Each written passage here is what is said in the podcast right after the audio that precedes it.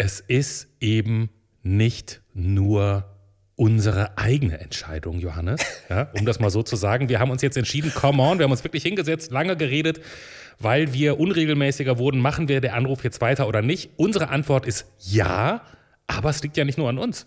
Wir brauchen von euch auch ein Ja. Es geht weiter mit der Anruf. Vielleicht nicht immer in den gewohnten zwei Wochen.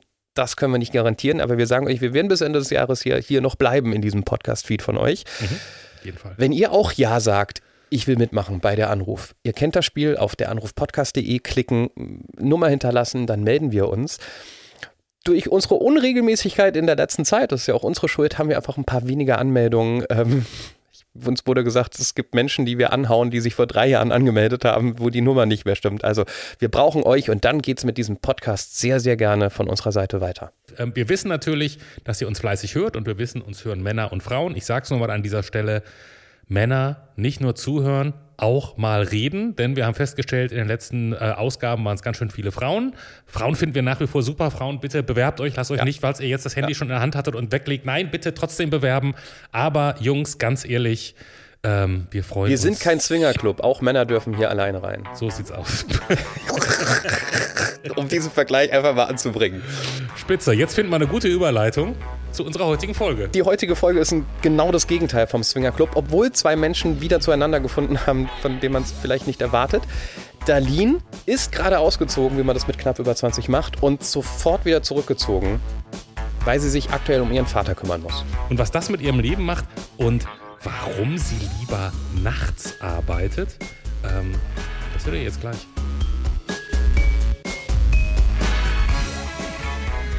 ein völlig unbekannter Mensch und ein Gespräch über das Leben und den ganzen Rest. Der Anruf. Folge 146. Die Papa-Tochter-WG. Mit Johannes Sassenroth, Clemens Buchholz und. Hallo, hier ist die Darlene. Darlene, willkommen in der Anruf. Wie oft musst du dir Darlene, Darlene Witze anhören? Äh, tatsächlich äh, selten, weil mein Nachname ist viel witziger wie mein Vorname. Oh, darf, darfst du den verraten? Ja, ich heiße Trost mit Nachnamen. Da kommen dann eher die Witze. Ha, ah. ich brauche jemanden zum Trösten und ja. Das liegt zu sehr auf der Hand. Ja, genau. Und was sind, was sind Darlin-Witze? Die kenne ich gar nicht. Nee, wegen Dalli, Dalli, Darlin, Darlin, so. Aber es kommt halt gar nicht rüber, mag ich gerade. Okay. Den hätte ich jetzt überhaupt nicht gesehen, aber. Wir über 70-Jährigen unter uns, wir kennen die ja, Sendung genau, noch. Genau, damals. Damals vom Krieg. Darlene, kennst du noch Dali Dali? Dali ist mein Spitzname, also ja. ja, okay, gut. Okay, da, außerdem gibt es das jedes Jahr, habe ich dieses Jahr durch Zufall gesehen, das ist, glaube ich, eine Tradition, gibt es das jedes Jahr zu Weihnachten, so eine Sonderausgabe. Was? Ja, mit, mit, mit, wie heißt das, Johannes B. Kerner heißt der. Im ZDF habe ich dieses Jahr durch Zufall reingeseppt und dachte, was ist denn da los? Wann hört denn diese Retro-Phase auf? Ja. Äh, hier, ähm, ähm, der Song, äh, Geh aufs Ganze ist wieder da. Mhm. Alles kommt immer irgendwie wieder. Ja. So ist ja. Wir, wir, ja auch, Johannes. Weißt du, lange Pause. wir waren, wir waren noch zurück. nie da. Wir, wir, waren noch nie da. Wir können noch nie zurückkommen. Aber Darlene, es geht ja nicht um unsere Fernseherinnerung. Es geht um dich. Ja. Wie immer, wir wissen noch nichts über dich und das ändern wir jetzt ähm, mit unserem Fragebogen. Große Änderung mit dieser Folge, weil ihr als Podcasthörer zum allerersten Mal diesen Fragebogen nicht hören werdet. Warum? Wir hatten das Gefühl, dass die Antworten beim Erstkontakt so, so nackig für sich dastehen, die noch keine richtige Geschichte erzählen, die dann erst später im Gespräch kommt. Und dass das eben nicht so spannend zum Zuhören ist. Und deshalb schneiden wir den Part jetzt einfach raus und es geht gleich für euch direkt los mit dem spannenden Gespräch von Darlene. Ähm, also nicht wundern, wenn später im Gespräch Clemens und ich plötzlich so brandneue Infos haben, wie zum Beispiel, ähm, Darlins Mutter ist ja nicht mehr da, sagen wir irgendwann mal. Das kommt alles aus dem Fragebogen. Das werden wir in den nächsten Folgen besser kenntlich machen, wenn da was Neues aus dem Fragebogen dazukommt. Ich bringe euch jetzt nur mal schnell auf den Stand, was Darlene angeht. Sie ist 27, hat sie uns verraten. Sie kommt aus Eberbach bei Heidelberg. Und wir schenken euch natürlich noch den richtig guten Witz von ihr. Leg los. Ja, auf jeden Fall kenne ich einen richtig schlechten, flachen Witz. Nehmen wir, nehmen wir. Ähm, Okay, wartet. Äh, ich habe mir extra aufgeschrieben, weil ich weiß doch, dass ich vergesslich bin. Ähm, da. Was sagt ein Kuchen, bevor er in den Ofen kommt? Ich habe keine Ahnung. Ich bin gerührt. Ich sag doch, der kommt flach, aber er kommt. nehmen wir, nehmen wir. Welchen ich auch gehört habe, der, der mich so überrascht hat, dass ich wirklich laut lachen musste. Was hat vier Beine und kann fliegen? Keine Ahnung. Zwei Vögel. Ja, okay, das ist auch gut. Du hast gesagt, man sollte dir mal einen E-Rollstuhl schenken. Ja. Für dich? Nein, selbstverständlich nicht für mich. Ja, hätte ja sein können. Ja. Ja. Nein, nicht für mich. Für meinen Papa. Der in einem Nicht-E-Rollstuhl sitzt. Ja, genau. Also der nur zum Glück noch gar nicht fest im Rollstuhl sitzt, aber Okay. außerhalb vom Haus schon. Mhm. Und da wäre ein E-Rollstuhl, wo er selber mitfahren kann, damit nicht ich, 50 Kilo Frau, meinen Vater, 120 Kilo Mann, durch die Gegend schieben muss. Verstehe, ja. Und das ist nichts, was die, was die Krankenkasse, ich kenne mich da nicht so gut aus in der, in der Rollstuhl, das kriegt man jetzt nicht einfach so finanziert. Ja, einfach so leider nicht. Das läuft über Widerspruch und Widerspruchsausschuss und so weiter und so fort. oh, okay. Und da seid ihr im Prozess. Genau. Und da offensichtlich deine Mutter auch nicht mehr da ist, ist Darlene relativ oft bei Papa und kümmert sich. Darlene wohnt bei Papa. Darlene hat eigene Wohnung gekündigt und ist zu Papa gezogen. Ui, ui, ui. Wie kam es dazu? Magst du das erzählen? Ja, also gut, wie kam es dazu? Relativ simpel in Anführungszeichen. Meine Mutter ist am 4. Januar 2018 gestorben. Äh, mein Vater war zu dem Zeitpunkt schon krank ähm, und es war klar, dass sein Zustand äh, sich sukzessive verschlechtert und äh, ja, dass der nicht dauerhaft so gut sein wird, wie er zu dem Zeitpunkt noch war. Und ja, ich war gerade drei Monate ausgezogen eigentlich und bin dann am gleichen Tag, also am 4. Januar, wieder bei meinem Papa eingezogen. Ich habe ihm dann nur noch geschrieben, dass ich meinen Koffer pack und meine Katze pack und komm. Bist du das einzige Kind? Nee, ich habe noch eine Schwester, aber die wohnt ähm, in Braunschweig oben. Also es war für dich äh, überhaupt nicht nachdenken, dass, dass du diesen Job übernimmst. Nee, überhaupt nicht. Also ich meine, wenn du sagst, ich war gerade erst ausgezogen, ähm, hätte man doch diese Überlegung durchaus auch also stellen können, oder? Also warum war das so selbstverständlich für dich, dass, dass, dass du diesen Schritt zu, in Anführungszeichen zurückgehst? Ähm, ja, gut, ich war schon immer ein ganz, ganz großer Familienmensch und habe das auch schon immer, ja, mir war das schon immer wichtig. Auch als ich ausgezogen war, habe ich ganz oft meine Eltern besucht, habe mit dem Papa gemütlich Fernsehabende gemacht, wo wir zusammen Filme geschaut haben und so. Und ja, dadurch, dass wir eh so einen guten Draht miteinander haben, ähm, gab es deswegen für mich überhaupt keine Überlegung. Also der Papa hat lange mit sich gehadert, weil er eigentlich ähm, an diesem Punkt war, will er das, dass seine Tochter wieder zurückzieht ähm, und quasi ihr eigenes Leben, was sie sich gerade aufbaut, aufgibt. Ähm, ja, aber letztes Endes haben wir dann beide beschlossen, dass das besser ist und er, ich glaube, er hätte mich auch von meinem Entschluss gar nicht abbringen können. Was heißt es, um deinen Vater kümmern? Kannst du uns durch so einen Tag mitnehmen, wie viel Zeit du pflegend für deinen Vater da bist? Gut, es ist tatsächlich ähm, sehr unterschiedlich, sehr abhängig. Ähm, da beginnt es mit, dass ich seine Medikamente richte. Er kriegt Schmerzpflaster, die wechsle ich alle drei Tage. Ähm, natürlich äh, machen die auch Dreck am Rücken. Das muss ich dann immer regelmäßig sauber machen. Es geht darüber, dass in Akutsituationen, also wenn es ihm plötzlich schlecht geht, dass ich teilweise stundenlang neben seinem Bett sitze und warte, dass es ihm besser geht, Blutdruck mess, Zucker mess, Sauerstoffsättigung mess. Ja, Gibt es, gibt es dann, also weil du auch meintest, selbst dein Vater hat gesagt, er überlegt sozusagen, ob er überhaupt möchte, dass die Tochter ihr Leben, ihr eigenes so zurückstellt. Er- Erlebst du das auch so für dich so ein bisschen? Denkst du auch, okay, ich, ich bin da ja schon fast, das hört sich ja schon fast nach Krankenschwester an. Ähm, merkst du für dich selber, dass du viele Einbußen in deinem Leben hast, so wie du es dir eigentlich sonst mit 27 vorgestellt hättest, ohne diese Situation?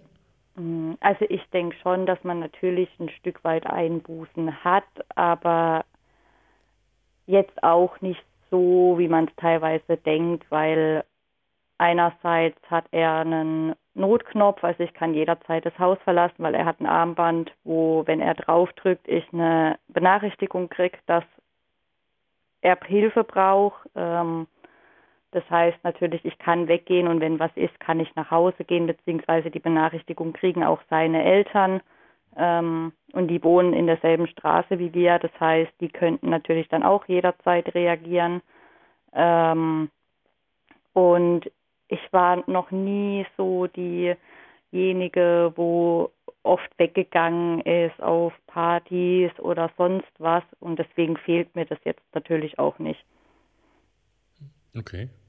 Und also hat das irgendwie eine, eine, eine, Perspektive? Also gibt es eine Chance, dass es seinem Vater nochmal irgendwann besser geht oder dass einen Pflegedienst dazu holt? Oder ist das jetzt auf unbestimmte Zeit erstmal so, diese Situation? Ähm, also die, die Chance, dass der Zustand besser wird, ist mittlerweile eigentlich nahezu unmöglich. Ähm, also selbst wenn irgendwann irgendein Arzt herausfinden sollte, was mein Vater hat. Also mein Vater hat keine Diagnose, muss ich dazu sagen. Wir wissen nicht, was er hat. Ähm, und selbst wenn das irgendwann jemand findet, hat die Erkrankung natürlich in den letzten äh, 2016 hat es angefangen, in den letzten fast acht Jahren jetzt natürlich Schäden angerichtet, weil acht Jahre ja nichts passiert ist. Also dass der Zustand wieder gut wird, ist eigentlich nahezu unmöglich. Ähm, ja, der Pflegedienst kommt alles halbe Jahr zur Pflegebegutachtung, also um zu gucken, dass die Pflege sichergestellt ist. Und natürlich haben wir dadurch auch jederzeit die Möglichkeit, einen ambulanten Pflegedienst hinzuzuziehen. Und weil du auf die Frage ähm, wovor hast du am meisten Angst, geantwortet hast, ähm, vor dem Tod deines Vaters. Ist es auf der anderen Seite auch denkbar, dass dieser Tod relativ schnell auf euch zukommt? Oder, oder ist das einfach nur etwas, was tief sitzt, nachdem auch deine Mutter nun mal weg ist? Nee, das ist das tatsächlich das Problem, dass das so unnahbar ist. Ähm, Du weißt genau, es kann eigentlich jeden Tag vorbei sein, aber du weißt nicht, wann es vorbei ist. Du weißt nicht, wie es vorbei sein wird. Du hast keine Ahnung, kommst du irgendwann in sein Zimmer und er ist einfach verstorben oder passiert im Krankenhaus oder ja, es ist einfach das Ungewisse, was da eigentlich mit am meisten Angst macht. Ich weiß, dass er krank ist, ich weiß, dass er schwer krank ist. Ähm, aber ich weiß nicht, was passiert genau, weil ich halt keine Diagnose habe. Ich kann mich ja auf nichts einstellen. Also es ist ja nicht so, er hat Krankheit XY und es passiert in den Jahr, in nächsten Jahren dies und das und jenes, sondern ich sehe, wir haben keine Diagnose, aber ich sehe, dass der Zustand sich innerhalb von einem Jahr rapide verschlechtert hat. Weil du, weil du gerade gesagt hast, es ist jetzt im Prinzip so, wie es ist. Also diese Perspektive, nicht zu wissen, was kommt und auch sozusagen dieses, dieses, das eigene Leben, selbst wenn du jetzt nicht, sagen wir mal, jedes Wochenende nonstop raus warst, diese Einschränkung, du, du, du klingst, du klingst so, als hättest du dich damit, ich sag mal, arrangiert oder also ich finde das schon irgendwie krass, wenn ich so denke, wow, das ist jetzt ein, ein unbefristeter Zustand. Ähm, du bist schon ausgezogen, du bist wieder zurückgekommen. Ähm, das ist natürlich toll und spricht auch ganz viel für Familie natürlich. Ich will das überhaupt nicht kritisieren, aber ich denke so aus dir selber raus, so macht das was mit dir? Äh, Gibt es da doch Momente, wo du denkst, heute wäre ich gerne mal ganz frei oder, oder kannst du damit wirklich gut umgehen? Nee, also so Momente habe ich tatsächlich nicht. Also könnte mich nicht an einen Tag erinnern, wo ich mir gedacht habe, Mensch, das wäre so schön, wenn es anders wäre. Also der einzigste Moment, wo ich daran denke, wäre, äh, ist, wenn ich daran denke, wie schön es wäre, dass meine Mama noch lebt. Dann denke ich dran. Freut mich. Also, ich, als du es am Anfang so erzählt hast, dachte ich mir so, oh krass, da gibt man ganz schön viel auf, ein ganz schön großes Opfer. Aber wenn, wenn es sich so ergibt, es ist ja, ist ja, wenn die Situation schon so ist, wie sie ist, ähm, noch irgendwie gut gelaufen. Du hast aber auch auf die Frage ähm, nach dem letzten Mal weinen so geantwortet, immer mal wieder. Das hat dann aber nichts mit dieser Situation zu tun? Mm, nee, würde ich jetzt tatsächlich, also indirekt wahrscheinlich schon, aber nicht so mit der Situation, dass ich meinen Vater pflege, also dass ich pflegende Angehörige bin, sondern teilweise eher das Ganze drumherum, die ganzen Kämpfe mit Behörden, mit Ämtern, ne, dass man um alles kämpfen muss. Ähm, das ist eigentlich das, was teilweise einen mürbe macht, was sauer macht, was und ich bin so ein Mensch, wenn ich sauer bin, weine ich. ähm, was eigentlich so viel mehr belastend ist wie die Situation an sich. Also sowas wie um einen E-Rollstuhl kämpfen. Genau, sowas wie um einen E-Rollstuhl kämpfen, beziehungsweise es geht ja gar nicht an, an sich um den E-Rollstuhl, sondern es geht darum, dass der E-Rollstuhl faltbar sein soll, dass ich ihn im Auto transportieren kann. Und das, das ist der Knackpunkt, dass er faltbar wird? Genau. Okay. Das weil, ist das. Weil faltbare Rollstühle sind nochmal eine komplett andere Hausnummer. Mm, ja, eigentlich nicht. Und der, der, es ist auch nicht, dass das irgendwie mega teuer wäre oder sonst was. Und ich stehe halt da und sage, ja, wie soll ich mir denn jetzt auch noch ein anderes Auto leisten? Also, Sie können mir ja gerne ein Auto kaufen, dann ist mir, nehme ich jeden E-Rollstuhl, aber ich muss ja den äh, E-Rollstuhl auch transportieren können, sonst bringt er ja nicht viel. Ja. Ich, ich, weiß das selber damals, als, also meine Mutter ist, äh, habe ich gleich schon mal erzählt, an Krebs gestorben. Und in der Zeit davor war es auch so, dass wir so Pflegedienste und dergleichen beantragen mussten. Ähm, und das habe ich auch als wahnsinnig schwierig empfunden. Also ja. auch als, als ähm, das ging damals wahnsinnig schnell. Die Krebserkrankung ist wahnsinnig weit, weit, fortgeschritten. Als wir dann eine Pflege beantragt haben, hat uns die Frau, ähm, wir hatten eine Beraterin, die, glaube ich, vom Krankenhaus zur Verfügung gestellt wurde. Ich weiß gar nicht genau, wo die herkam. Und die hat uns damals empfohlen, die hat meiner Mutter gesagt, wenn Sie interviewt werden zu dem Thema, tun Sie so, als würde es Ihnen schon viel, viel schlechter gehen. Denn bis der, Ant bis der Antrag bewilligt ist, wird es Ihnen so schlecht gehen. Ja. Es war also eine, eine ganz furchtbare Situation, sozusagen, dass sie, dass sie in diesem Gespräch so tun musste, als würde es ihr, obwohl sie sich das gar nicht vorstellen konnte, so wie es ihr zwei Monate später dann tatsächlich ging. Ja. Ähm, also wo sie meinte, ich kann gar nichts mehr alleine, ich kann nicht mehr alleine aufstehen, ich kann nicht mehr alleine irgendwie ins Bad und so weiter und so fort. Und in dem Moment war das gar nicht so und habe ich auch gedacht, also irgendwas ist, ist hier massiv falsch an diesem, äh, an diesem System, an diesem Beantragungssystem. Und das war jetzt nur eine von, von, von vielen Sachen. Und von daher kann ich mir gut vorstellen, dass diese Kämpfe sind wirklich kräfteraubend einfach, ne? An, ja, so einer, genau. an, so, an, so, Bürokratie und an viel zu vielen Vorschriften, an denen man da scheitert oder hängen bleibt oder über die man drüber gehen muss, ne? Ja, es könnte halt auch, ja, es könnte halt einfach einfacher sein, ne? So, man beantragt Rente, dann, nee, wollen sie nicht, dann müssen sie erst zum Gutachter, dann muss ich drei Stunden mit, mit meinem Vater, der im Rollstuhl sitzt, zum Gutachter rein kann und ja. ja.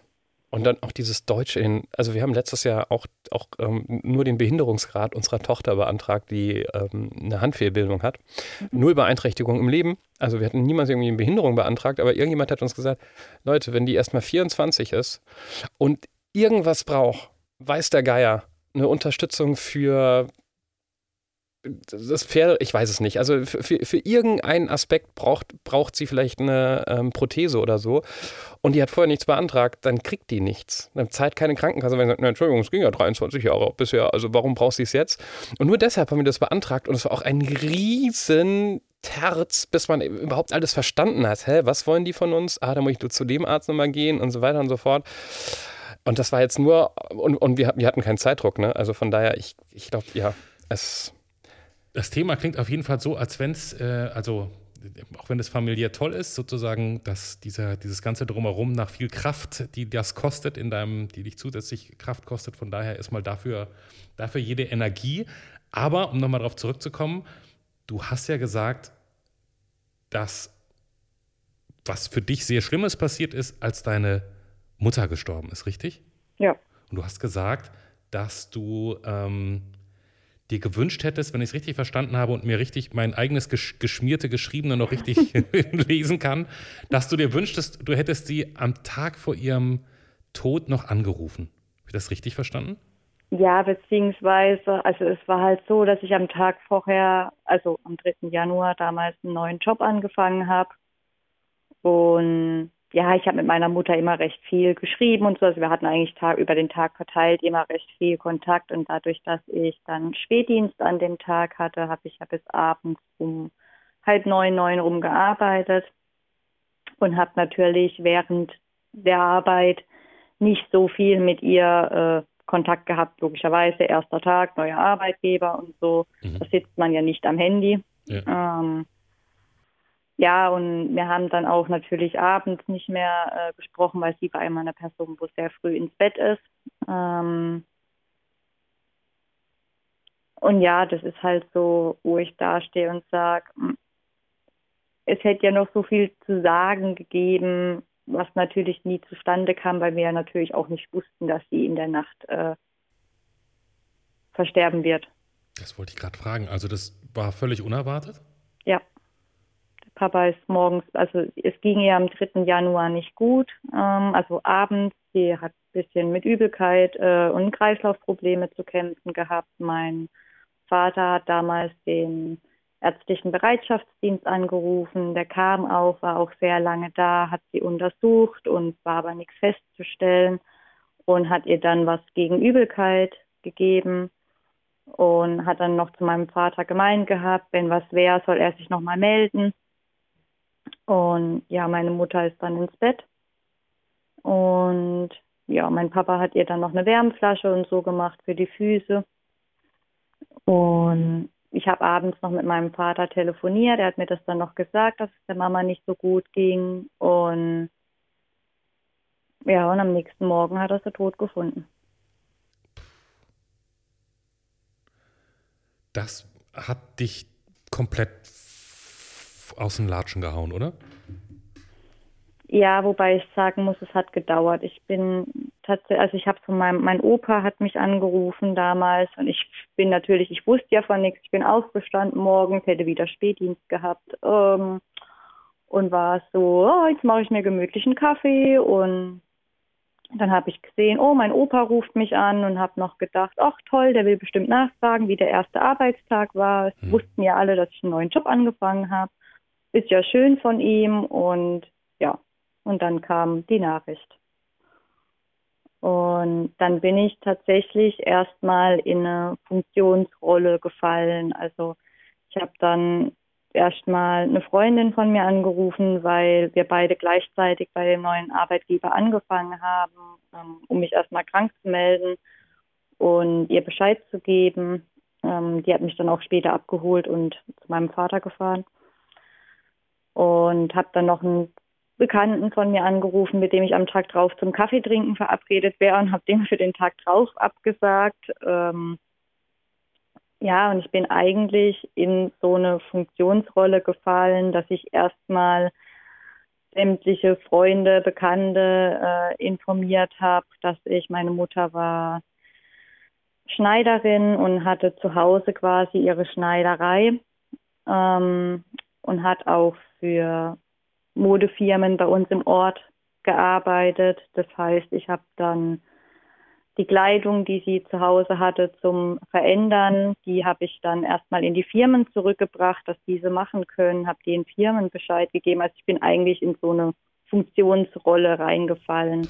Wahnsinn. Irgendwann, irgendwann, ich kenne das auch, also ich kenne das auch aus diesen, äh, auch bei meiner Mutter genauso wie bei meinem Vater, dass man auf einmal anfängt so zu funktionieren Genau. Weil natürlich in diesem Funktionieren auch gewisser Halt da ist. Ne? Man hat jetzt irgendwas zu tun, man weiß, wie das geht und, und, ähm, und sei es eigentlich noch so unwichtig, auf einmal muss man diese ganzen Sachen ähm, erledigen. Irgendwann fällt man aber raus. Oder? Ja, ja.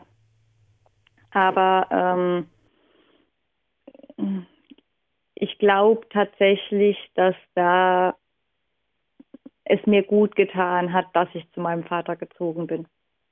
Weil ich nicht allein war. Ich war nie in dieser Situation, in diesem Ding drin. Ich bin allein und muss grübeln und muss trauern, sondern das war immer so kurzweilig, würde ich sagen. Also ich meine, Trauer zieht sich ja, es gibt ja keinen genauen Prozess für Trauer, sage ich mal. Trauer zieht sich ja ein Leben lang also auch jetzt fünf Jahre später stehe ich da und sage, ja, auch heute noch habe ich Momente, wo ich meine Mutter ganz arg vermisse. Auch heute habe ich Momente, wo ich anfange zu weinen, wenn ich daran denke, weil das einfach ein Verlust ist, den keiner begleichen kann.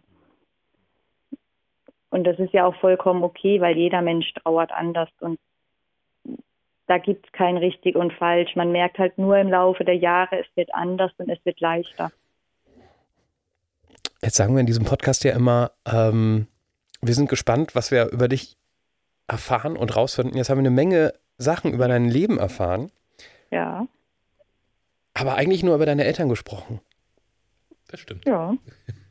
Die nun mal dein Leben jetzt aktuell sehr, sehr bestimmen. Das stimmt schon. Ähm, was wissen wir noch nicht über die Darlene, obwohl wir schon so ja, nah am Eingekochten waren? Ja. Sagt man so nicht. Nee, am Eingemachten, eingekochten.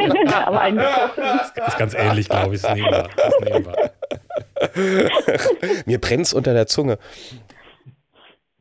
Äh, ja, was gibt es über mich noch zu sagen? Ich bin, ich bin wie gesagt gelernte Heilerziehungspflegerin. Ich liebe meinen Beruf. Ich bin in einem Wohn- und Pflegeheim und ja, arbeite dort nachts zehn Stunden. Du, also, du bist wie du bist sozusagen fest auf Nachtschicht gebucht? Ja. Das muss aber auf eigenen Wunsch passiert sein, oder? Ja. also ich war am Anfang im Tagdienst. Ich habe also äh, dort, wo ich arbeite, ist es entweder Zweischichtsystem oder Einschichtsystem. Also Zweischichtsystem ist Früh- und Spätdienst und ansonsten arbeitet man nur nachts und habe am Anfang tagsüber gearbeitet und bin dann, als sich die Möglichkeit ergeben hat, in den Nachtdienst gewechselt. Hast du dir gedacht, das mit dem Sonnenlicht ist eh so überbewertet? Auf jeden Fall. Das brauche ich. Aber jetzt mal ganz ehrlich, Nachtschicht ist doch was, das, das, das kann man mal eine Woche machen, weil das muss ja auch jemand machen, aber keiner macht doch freiwillig Nachtschicht. Doch. Wann kommst, wann kommst du nach Hause, Darlene? Es gibt nichts Schöneres als Nachtdienst. Ich komme morgens um halb sieben nach Hause. So, dann legst du dich jetzt im, im Januar, legst du dich ja wahrscheinlich dann, wann gehst du ins Bett? Je nachdem, wann ich wirklich nach Hause komme, je nachdem, ob ich noch mit meinen Kollegen einen Kaffee trinke oder so, äh, komme ich dann zwischen halb acht und acht ins Bett. Und dann schläfst du bis um zwei, drei rum. Sagen wir mal drei jetzt im Winter. Ja. So, dann hast du noch ein Stündchen, wo die Sonne schon fast wieder weg ist. Das heißt, du hast dann Tage, in denen du nur ganz wenig, das stört dich nicht? Nö, überhaupt nicht. Also ich muss ja auch sagen, ich arbeite ja nicht jeden Tag. Also. Sondern nur fünfmal in der Woche. Nein, das ist ähm, bei uns nach Prozenten und so weiter. Also ich bin, arbeite ja nur Teilzeit und dann ist es je nachdem, wie viel Prozent du hast, dann musst du, also ich muss rein theoretisch pro Woche 27,30 Stunden bringen. Also rein theoretisch wären das dann in meinem Fall drei Tage pro Woche. Drei Nächte das pro Woche. Reicht ja auch schon drei, also ne, mit dem, ja. Hat's die Darlene nicht so mit, ähm, das klingt jetzt so blöd, aber verstehe mich nicht falsch, aber hast auch gesagt, du bist jetzt auch nie die, die irgendwie wild weggehen muss und so weiter. Du hast nichts dagegen, quasi einen Biorhythmus zu haben, der allen anderen widerspricht. Du brauchst nicht andere Menschen groß, oder? Nee. Bin manchmal auch ganz gerne allein. Also tatsächlich habe ich mir sogar manchmal schon, trotz dass ich ja sowieso so wenig mache, habe ich mir manchmal schon Tage eingeräumt, wo ich sogar noch zusätzlich das Handy weglege und mich einfach in mein Bett lege. Das sind schöne Tage. okay. Ich wollte vorhin schon fragen, dann ist Clemens abgebogen mit der Frage nach deiner Mutter, wie es so ist, falls man mal Männerbesuch bekommt in einer WG mit dem Vater, aber die das, das, äh, also ist dann, steht dann auch nicht so ganz weit oben. Äh, gut, was heißt, es steht nicht ganz weit oben? Also wir haben ein ganzes Haus, mein Vater und ich. Ähm, davon wohnt mein Vater im oberen Stockwerk. Äh, es geht, ich ziehe die Frage zurück, es geht uns ja auch gar nichts an. So, das war nee, also. aber also, es ist kein Problem. Ich habe quasi wie eine kleine eigene Wohnung. Ah, ja, das Einzige, okay. was wir uns teilen, ist die Küche und wir haben halt zwar zwei Bäder, aber nur in einem Bad ist eine Dusche und eine Badewanne. Ähm, und das ist eigentlich das Einzigste, was wir uns quasi teilen. Ansonsten habe ich ein eigenes Schlafzimmer, ich habe ein eigenes Wohnzimmer, mein Vater hat sein eigenes Reich. Ähm, wir sind auch in unterschiedlichen Stockwerken. Also Privatsphäre ist vorhanden. Sehr gut. Allein sein tagelang, das kann ich, kann ich ja gar nicht mehr. Uns ist, mir ist heute nämlich aufgefallen, ich habe heute 20-jähriges mit meiner Frau, haben wir ganz, feiern wir gerade ganz romantisch, indem ich gerade diesen Podcast aufzeichne und sie sich um die Kinder kümmert. Herzlichen Glückwunsch. Ach, es, äh, Alles da, Gute auch und, von und, mir, ja. Ja, ja, danke. Huh, Gib's das bedeutet mir viel, ja. Und wir auch romantisch, romantisch bei Ikea waren. Wir haben eine halbe Stunde. Da müssen wir wieder raus, sonst kriegen wir nicht mal alle Kinder aus den Einrichtungen. Go, go, go. Du gehst nach rechts, ich gehe nach links. Das war wirklich so. Wir haben alle den, den Einkaufszettel aufgeteilt. Ähm, ich will nur sagen, ich, mir, mir ist heute bewusst geworden, dass ich schon ganz schön lang mit jemandem auch zusammenlebe und ich dieses Alleinsein, ähm, ich glaube, man kann es auch verlernen. Ja, Ich finde es ganz schön komisch, wenn ich einen Tag oder zwei Tage alleine bin. Das konnte ich früher besser als heute. Du meinst so, wenn, wenn Frau und Kinder mal weg sind, oder? Ja. Hatte ich vor kurzem und natürlich hat sich das wie immer bei uns sehr spontan ergeben und dann hatten viele andere auch einfach nicht so Zeit. Gut, ich habe gearbeitet ähm, an dem Wochenende, aber es war, es war so, das war so ganz nett, auch mal wieder Filme zu gucken, ohne dass man irgendwie einen Legostein aus, der, ähm, aus dem Sofa pult und so weiter. Das fand ich schon auch toll. Aber ich habe dann auch schon gemerkt, es ist komisch, wenn man mit niemandem so gar nichts sagt. Noch nie mal irgendwie so ein bestätigendes Grunzen zu einer Frage oder so. so das fand ich komisch. Ja gut, das ist natürlich jetzt auch so eine Sache. Wie gesagt, natürlich ziehe ich mich manchmal einfach ganz gern zurück und lege auch das Handy zur Seite und so. Aber rein theoretisch habe ich ja immer einen Ansprechpartner im Haus.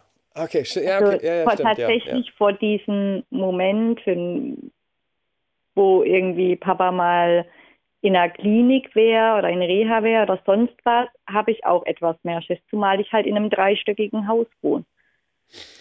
Da ist jedes Geräusch nachts doppelt so laut. Ja, Nachts ist ja eh nicht da. Ne? Ja, so stimmt. Ja. da ist jedes Geräusch tagsüber doppelt so laut. ich habe auch eine gefährliche Raubkatze, äh, einen Tiger, also die beschützt mich dann schon oder auch nicht. Kommen wir mal weg von der Pflege und von äh, Behinderungsgraden und gehen auf die andere Seite des Gesetzbuches. Du hast dich schon mal strafbar gemacht, Darlene. Ja, werde nicht.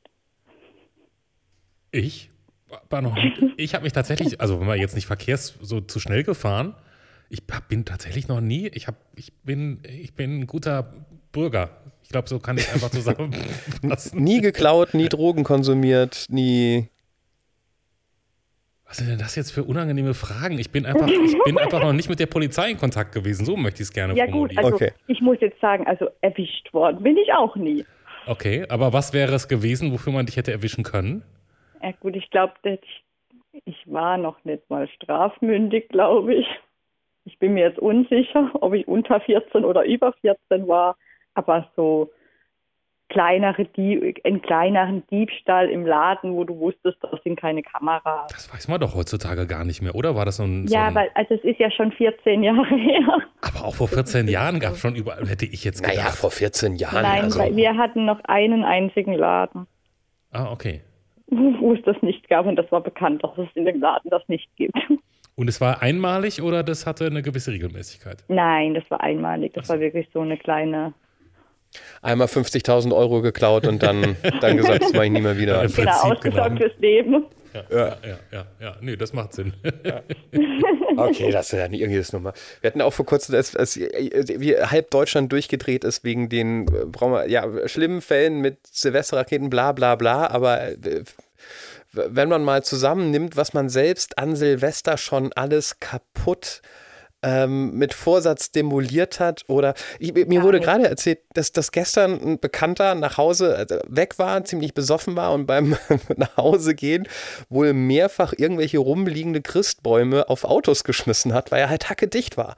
Also wie viele Sachen man schon auch irgendwie gemacht hat unter Alkoholeinfluss auch irgendwie ja. Also da muss ich mir auf die Schulter klopfen. Ich habe immer nur meine eigenen Sachen kaputt gemacht. Also so Handy runtergefallen, Handy durch die Gegend geworfen. ne? Ja. ja, aber nie andere Sachen. Immer nur meine eigenen. Handy in den Fahrstuhlschlitz fallen lassen, habe ich zum Beispiel schon gemacht. Das ist ja, da ma- da macht man sich ja nicht strafbar. Nee, aber so beim, beim Thema kaputt machen, ne? Das war so Also, ja. mit dem Handy auf so einem Stapel Bücher, das ich vor mir trug. Das Handy lag oben auf und äh, ich ging auf den Fahrstuhl zu, in dem sehr viele Leute drin standen. Und ähm, ja, die Tür sich schloss, aber jemand noch drückte, stoppte ich etwas abrupt ab, die Tür ging wieder auf und mein Handy ging so ein Stück nach vorne, fiel auf den Boden und machte dann so und verschwand in diesem Schlitz zwischen Fahrstuhl und der Ebene. Und alle Leute im Fahrstuhl guckten genauso wie ich auf diesen Schlitz nach dem Motto, ist das gerade wirklich passiert? Es ist wirklich passiert. Ich bin da noch eingestiegen unter großem Gelächter. Ich fand es nicht ganz so lustig. Und zum Schluss hat der Hausmeister mit mir unten im Keller den, äh, tatsächlich haben wir den, den Schacht für den Fahrstuhl aufgemacht, was ich auch noch nicht gesehen habe. Äh, und da lag dann mein leider Gottes komplett zertrümmertes Handy so, aber Und, und lass mich raten, das Handy ist natürlich erst so auf den Boden gefallen und, und drehte wahrscheinlich kurz auf der Kante, bevor es nee, ganz so dramatisch, dramatisch dann- war es nicht, aber es ist irgendwie so, es ist schon irgendwie ein, zwei Mal aufgefallen und dann eben so und dann war es weg und man hat und natürlich war es im obersten Stockwerk, wie es sich gehört, also da kam, da kam alles zusammen. Ja. So, Ich, ich, ich kenne den Moment nur so von Haushalt mit drei Kindern, von runterfallenden Gläsern, die dann so auf, da, oben- auf, auf dem Boden so kurz hochspringen und so zweimal aufdotzen und so, ah, klappt, ah, ah, und beim letzten Mal so clear und ich so, ah, leck mich. Nur Plastikgeschirr bei Kindern. ja, das eh. Aber es ge- geht ja auch ums Auge. Ähm, Dalin, Ja. das war jetzt alles andere als Dalli Dalli. Das war ähm, lang, klingt negativ, so meine ich es gar nicht. Ähm, ähm, spannend und interessant, aber alles hat ein Ende, auch dieser Podcast. Ja. Ähm, traditionell mit dem Bild, das du dir aussuchst für dein Cover, Herzen. Herzen. Herzen. Ja. Gut. Hey, und heute 20 Jahre ich Oh. in der Beziehung. Weißt du, gleich hören wir die Stimme, mit der ich seit 20 Jahren zusammen bin. kommt Jetzt kommt ein Herz. zusammen. Also, Mensch. Da kommt vieles zusammen. Darlene, vielen lieben Dank und ähm, Grüße an den Papa. Richtig aus. Dankeschön. Danke. Tschüss. Und jetzt kommt die Andi. Weißt du? Herzen. Das war Der Anruf. Von und mit Clemens Buchholz und Johannes Sassenroth. Technische Unterstützung Andreas Deile. Die Stimme im Layout, also ich, Andrea Losleben. Für mehr Infos und Mitmachen der Anruf podcast.de.